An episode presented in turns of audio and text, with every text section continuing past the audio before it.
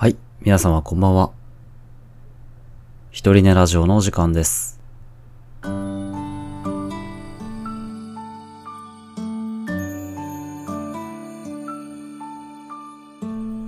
のラジオは私ユッキンが一人寝の寂しさを紛らわすために一人寝の皆様へ向けて一人語りを行う一人ぼっちの寂しいラジオです。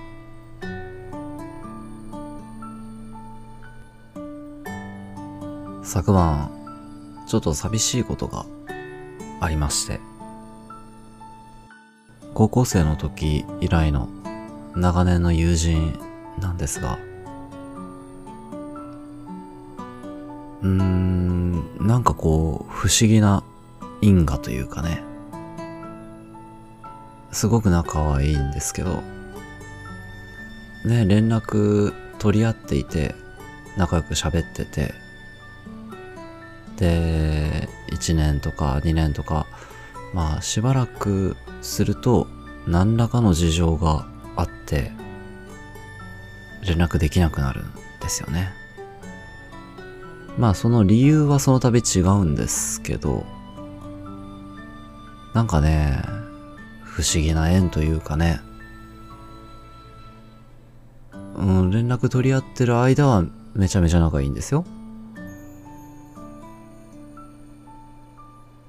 でも、うん、事情があって、ちょっとしばらく連絡できんわっていうことになるんですね。それがまた昨晩起こったんですよ。なんなんでしょうね、これは。不思議やなぁと思って。まあね、うーん、まあ別にこう、まあかといって、ね、多分、これから一生会えないとか、これから一生喋ることもないっていうわけではないですよね。まあまたしばらくしたら一緒に遊べるかもなーっていう、そんな感じなんですね。まあすごくいい友達なんで、細くなったつながりですけど、途切れないでいてくれたらなーって思いますね。またいずれって感じ。だからまあ、ちょっと寂しいことがあったっていう次第です。さあ、えー、今日もね、ランダム単語に従って、毒にも薬にもならないお話をたわいなくつらつらとやっていこうと思います。本日の単語は、はい。えー、コーヒー牛乳、行き止まり、お手玉。あー、コーヒー牛乳。コーヒー牛乳ね。いや、好きですよ。子供の頃、確かね、スイミングスクール通ってたんですけど、その後に、自動販売機で、必ずなんか買うんですよ。スイミングスクール終わって100円玉もらって、自販機、スクールの前に置いてある自販機に友達と一緒に行って、なんか買うって習慣がいつの間にかできてまして。でその時に買うのは、ソフールっていうヨーグルトだったかな？か、もしくはコーヒー牛乳。どっちか2択って感じでしたかね。120円のやつは買えないんですよね。その2つは80円で売ってたから。うん、体がね、スイミングで疲れて甘いものが欲しいなっていう時には、コーヒー牛乳。ねちょっとお腹空いたわっていう時には、ヨーグルト。そんな感じでね、あんままあ、子供だから意識はしてないけど、選んでたような気がします。スイミングでね、泳いだ後の体にコーヒー牛乳の甘みが染み渡ったのは良かったですね。なんか、うまってなりましたね。まあその経験もあってかコーヒー牛乳ね、今でも好きですね。なんかいいっすよね。カフェオレではないんですね。コーヒー牛乳っていうのがね。あの、雪印のコーヒー牛乳、今でもあると思いますか？あれ、たまにね、見かけて飲んじゃいますね。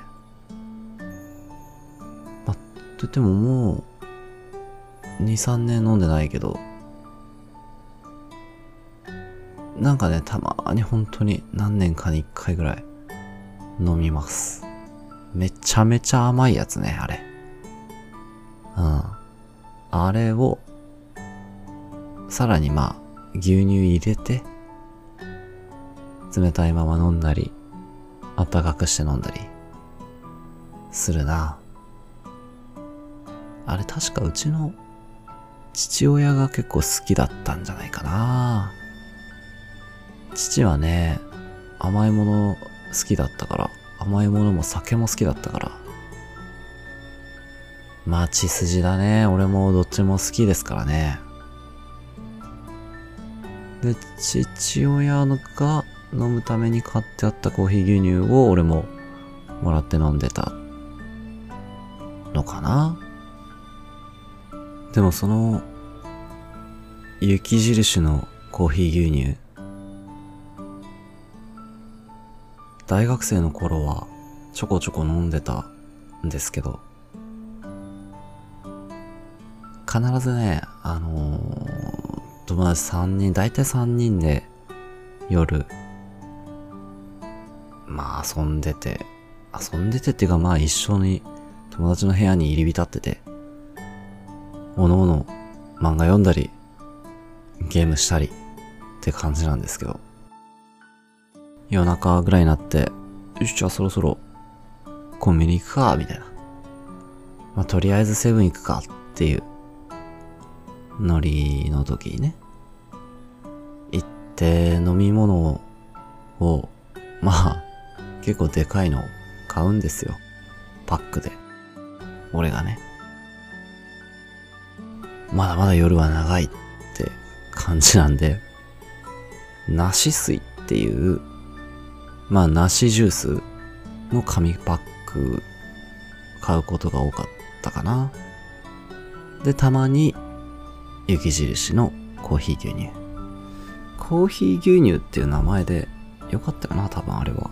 ちょっと待って。調べてみよう。雪印。あ、雪印コーヒーなんだ。コーヒー牛乳じゃないのか。へえ。うん、これこれ。雪印コーヒー。まあ、基本は梨水。ちょっと甘いもん欲しいなっていう時にコーヒー、雪印コーヒー。ちょっと今日は贅沢な気分で行きたいわっていう時はバンホーテンのココア。買ってましたね。うーん、懐かしいな、あの時間。三人で、なんとなく夜集まって、ピンポーンと押して、別に返事はないんですが、ガチャッと開けて、うい、邪魔するよー、つって。で、先に授業終わってた、もう一人いたりね。で、なんとなく、一緒に動画見たり、各自漫画読んだり、適当におしゃべりしたり、今日なんか食いに行くっつって、まあ、ラーメン行くか。つって一緒にラーメン行ったりしましたね、三人で。よく。で、夜行って、まあ、だいたい0時を回った頃ぐらいになると、よし、じゃあ、やるか、っつって、板頂きストリートっていうね、ゲームがあるんですよ。まあ、人生ゲームみたいなもんで、スイッチ、Wii だったかな任天堂 Wii の中古で手に入れたね、安いゲームなんですけど、まあ、それをひたすらやってましたね。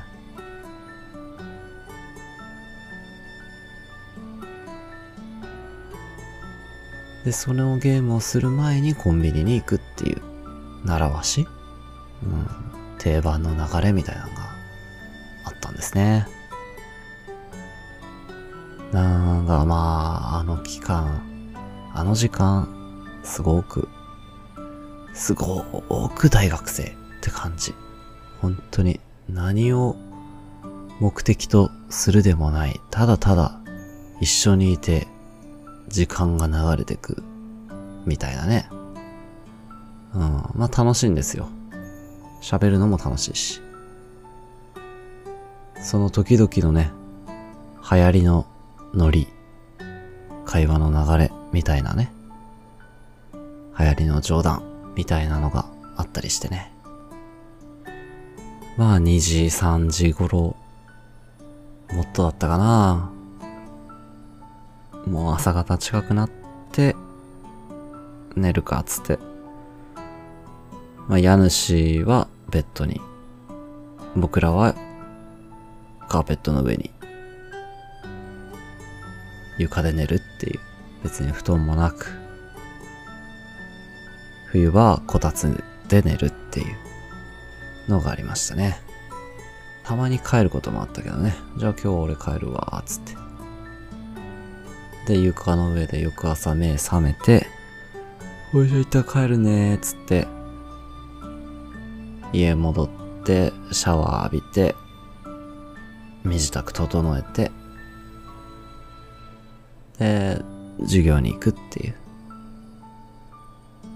授業とか、バイトに行くっていうのがあったね。めちゃくちゃな生活だなと思う。でも大学生ですね。さあ、続いては、どっちにしようかな。お手玉、行き止まり。お手玉。お手玉にしようか。お手玉。お手玉はしないね。小学生の時に、昔遊びっていうので、お手玉もしたかな。なんかこう、うーん、お手玉ある人は持ってきてくださいみたいなのがあって、うちにあった古のお手玉持ってったような記憶あるな。なんか結構数あって、結構数持って行って、で、友達はね、持ってないっていう子も多くて、うん、貸してあげたりしたような気がする。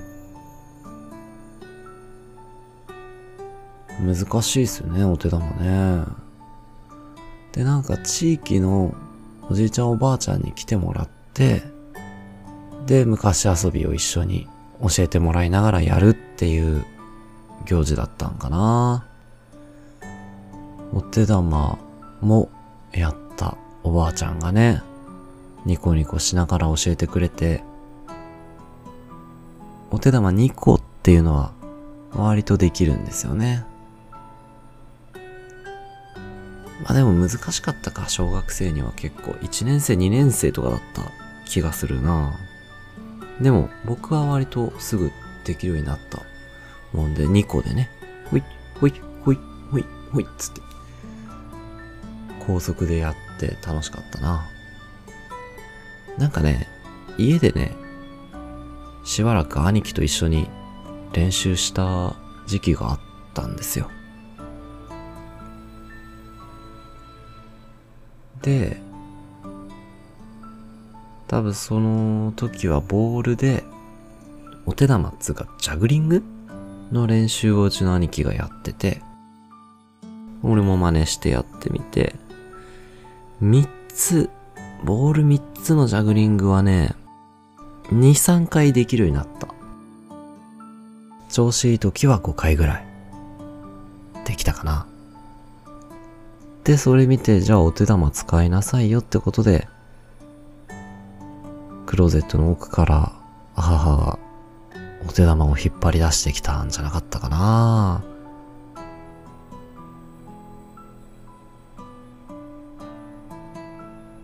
だからボール3つのお手玉もやり方はわかるんですよね。原理はわかる。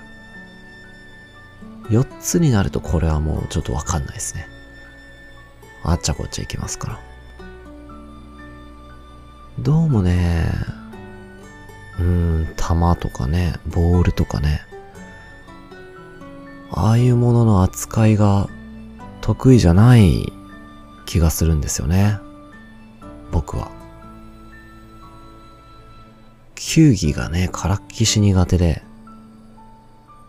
手で扱っても、足で扱っても、ラケットで扱ってもね、ちりとも思うようにいかないんですよ。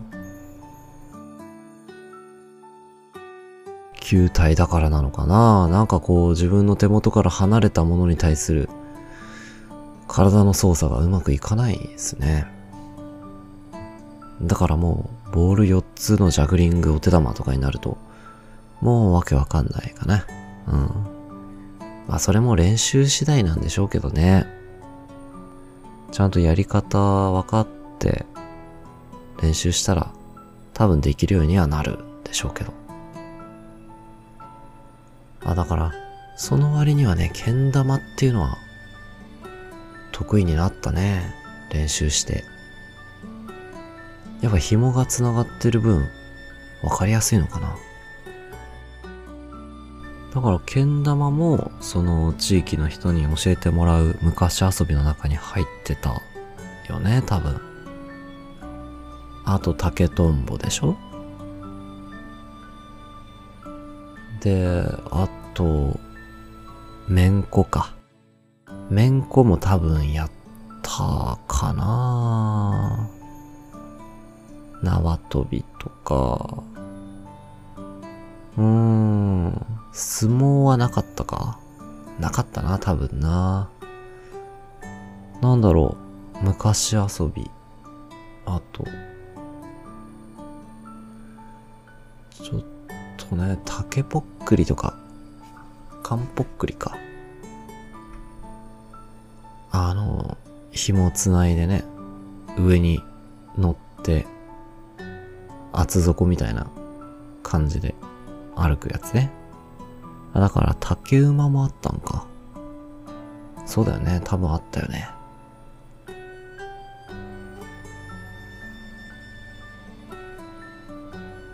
僕のおじいちゃんが結構竹とんぼとかね、竹細工作ってたんですよ。削って。趣味だったと思うんだけど、あれで。結構上手でね、竹とんぼとかもよく作ってもらってたんで、馴染み深かったですね。竹とんぼの飛ばし方も、同級生の中では知ってるうまい方だったね。だから。いや、竹とんぼはね、いいっすよ。僕も一時期竹切り出して作りました。それもあって、影響もあって。なかなかね、やっぱうまくいかない。難しいっす。削るのが。で、竹馬も作った。YouTube 見ながら、作り方見ながらね。結構ね、そこそこいいのができたんですよね。で、それをまあ、学童に下ろして、乗ってくださいっつって、やったりね。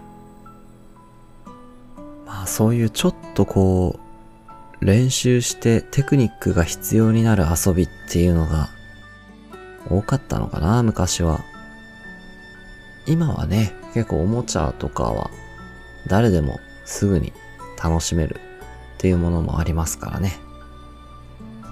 うん、昔遊びを学童にまた持ち込んでもいいかもですね、お手玉とか。お手玉はね、なかなかね、でもね、教えられないよね。まず自分が練習しないと教えられないですよね。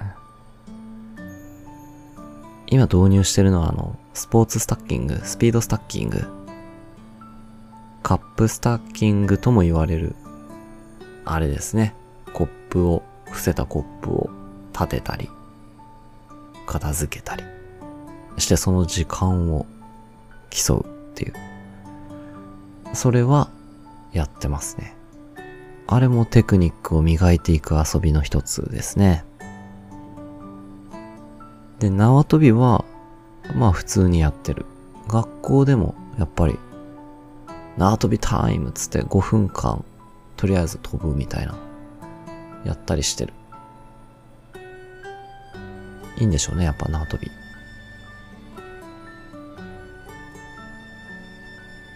でも、お手玉はやっぱ効かないかななんでだろうね。机の上で手軽にテクニックを磨けるいい遊びだと思いますけどね。そうだね。100均で売ってんのかな今、お手玉。売ってないかなちょっと今度見てみようかな。はい。えー、そして、雪止まり。三つ目は、雪止まり。行き止まりか。本当の本当の行き止まりに行くことってあんまりないな自転車乗ってて、で、まあ行けるっしょ。よくわかんないけど、この道行けばどっかに出るっしょっていう時は大概出れるんですよね。本当に行き止まりだわって言って引き返すこともまあ、たまにはあるけどあんまないかな。うん。やっぱりね、行き止まり作ったら、車とかは面倒ですからね。あんまり作らないようにしてるのかも。で、雪止まりに合うといえば、まあ、迷路？でしょ？迷路はね、子供の頃かな。よくやってたのは、好きは好きだったね、迷路。学童の子供で、ね、迷路作る。迷路作ったりする子もいて、あ、懐かしいなと思いながら、先生も作ってって言われて作ったりとかね。多分子供の頃、ね、作ってた記憶がありますが、うん、行き止まりをすぐ設定しちゃいけないんですよね。難しい迷路ってのは、まあ、いかに行き止まりまでを長くするかっていう、残念、外れでしたっていう行き止まりをいかに遠く作るかが勝負だったからね。うわ、こんだけ行って行き止まり何回どこまで戻ればいいんじゃいっていうのがね、必要なんですよね。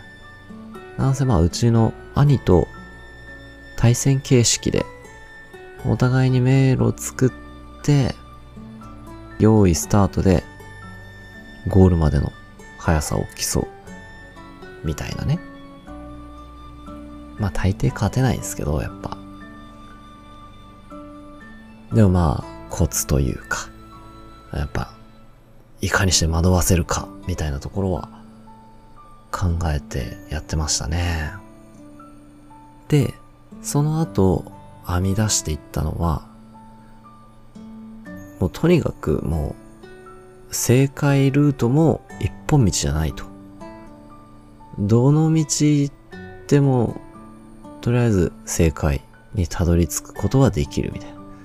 途中の選択肢を無数に増やすっていうね、迷路は考えましたね。そうすると、わかんなくなるんですよね。だから、その道が何本もあるっていうよりは、広い空間に障害物が何個もある。障害のなる壁が何個もあって、うろうろしてる間に元の場所に戻ってくることもある。みたいな。そういうのが流行ったかな。まあ、楽しかったね。その過程で、あのーその行き止まりをね、遠くに作る迷路を作っている時期に、右手法、左手法っていうのを、うちの兄貴が持ち込んできたんですよ。迷路を突破する方法として、右手か左手かどっちか決めて、壁を伝っていけば必ず出口までたどり着けるよっていう。行き止まりに行ってももう戻るだけ。右手側の壁を伝っていって、行くと。そうすれば必ずゴールにはたどり着けるよっていう突破方法があって、で、まあ俺もそれで兄の迷路を突破するようになって、で、多分それに対抗する策として、兄貴がさっき言ったね、いろんな、こう、なんですか？なんて言うた？さっき言った方法の迷路を編み出していったっていう。感じじゃなかったかな。右手法、左手法ではたどり着けないゴールを作って、で、行き止まりっていうよりもまあ、うん、透かすルートをたくさん作って。ゴールをね、確かね、その壁を伝っていったら、たどり着く場所には作らずに、浮島みたいにして、ゴールをセットするっていう。そういう遊びをやってましたね。ああ、そうだね。あれはなかなか頭を使う遊びでよかったね。角道でやってみよう。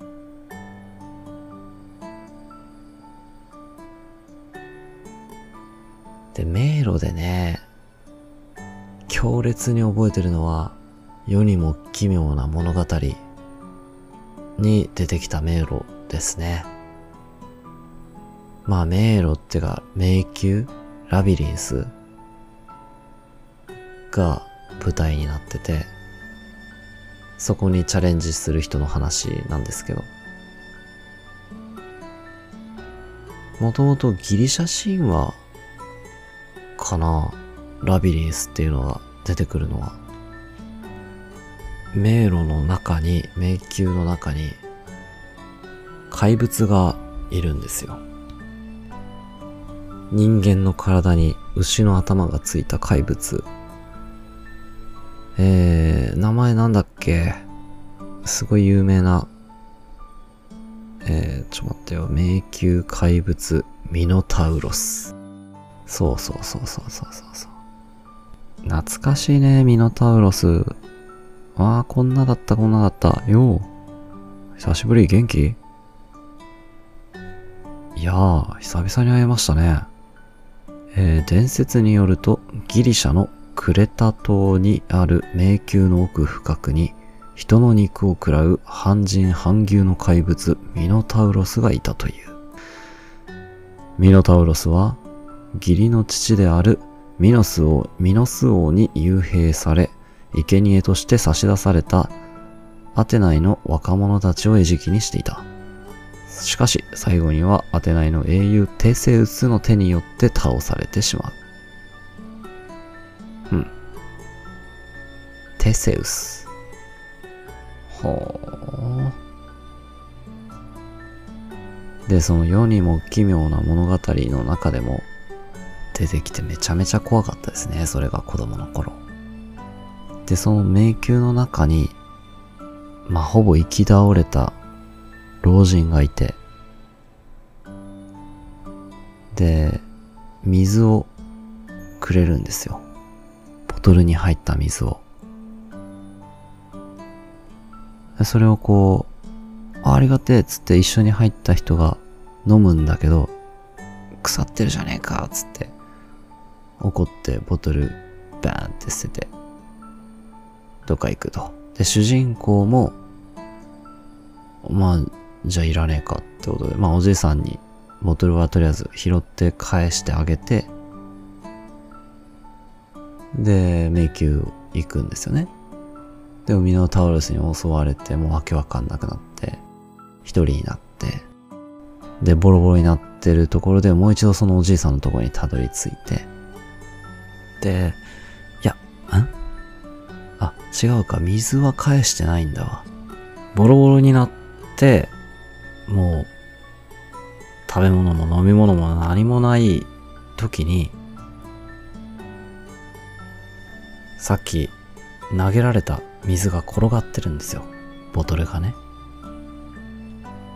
で、それにもう腐っててもいいやってすがるように拾い上げて、飲もうとする直前で、おじいさんと目が合って、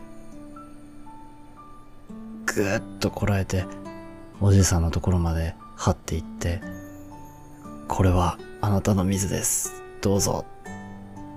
って言ったんですよね、確か。そしたらおじいさんが、そのボトルの水を主人公が持ってた地図にスーッと水かけて、すると隠されていた脱出ルートが浮かび上がってくる。で、それで脱出することができたっていう、そんなお話をめちゃめちゃ覚えてます。今喋った内容をちょっとあやふやだったかもしれないけど、すごくね、その迷宮の中のミノタウルス、恐ろしかったですね。ねミノタウルスに追っかけられて、行き止まりにたどり着こうもんならもうたまらんすよね。まあ今日はこんなところでしょうか。はい、今日はコーヒー牛乳、お手玉、行き止まりの3つでした。ね。だからタイトルはコーヒー牛乳をお手玉して行き止まり。まあ多分ね、散歩しながらパフォーマンスの練習をしてコーヒー牛乳をお手玉してたんでしょうね。ジャグリングしてって、ふと気づいたら行き止まりについちゃったっていう、そんなお話でございました。えー、それからお知らせなんですが、今まで平日の方で5分程度の短いおしゃべりを配信していたコーヒートークは別のポッドキャストを作ってそちらへ移すことにしました。こちらはもう一人寝ラジオのみということにして見やすくしようと思います。概要欄貼っておきますのでよろしければそちらの方もご視聴フォローしてくださったら幸いです。それでは本日もここまで聞いてくださりありがとうございました。おやすみなさい。